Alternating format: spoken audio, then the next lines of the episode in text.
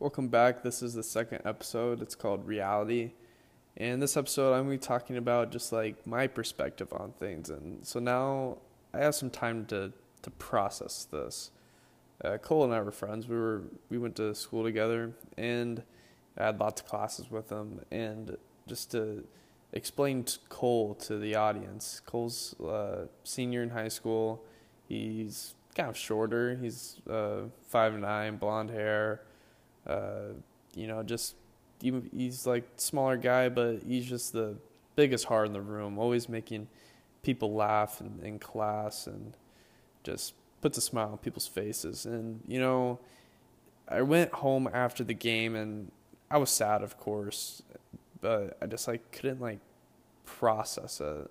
It was hard, and it, and it didn't really just fully hit me like cancer was real. Was uh, next week practice. Um, we're we're both obviously out for the year, and because I also had an injury, and we played the the same position, so we were saying we were always together, and I had never gotten more close with Cole that year than just me being around him all the time. But it hit me when he he'd always wear hats to practice, but uh, we were just talking about it, and he said he was just more scared about losing his hair, and he had already went through like I can't remember what it's called, but I think I don't know if he went through chemo already, but he was like in that process. So his his hair was going to be uh, going soon, and he he could like pull on his hair and it just come out like he was like shedding,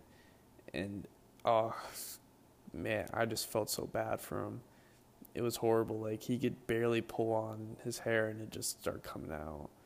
And I just, I was wrecked for him because he was just so sad about it. Like that was just the one thing he was upset about.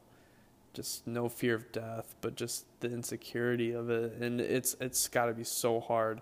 And I, I couldn't imagine. I I really couldn't.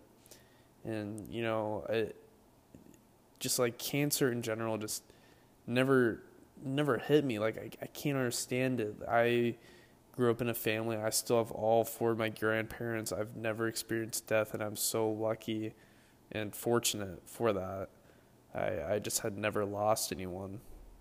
But when finding out that my friend had cancer, it just put a whole like perspective change on life for me. Like it could like it's real like life is just so real and it's so and it can be so short.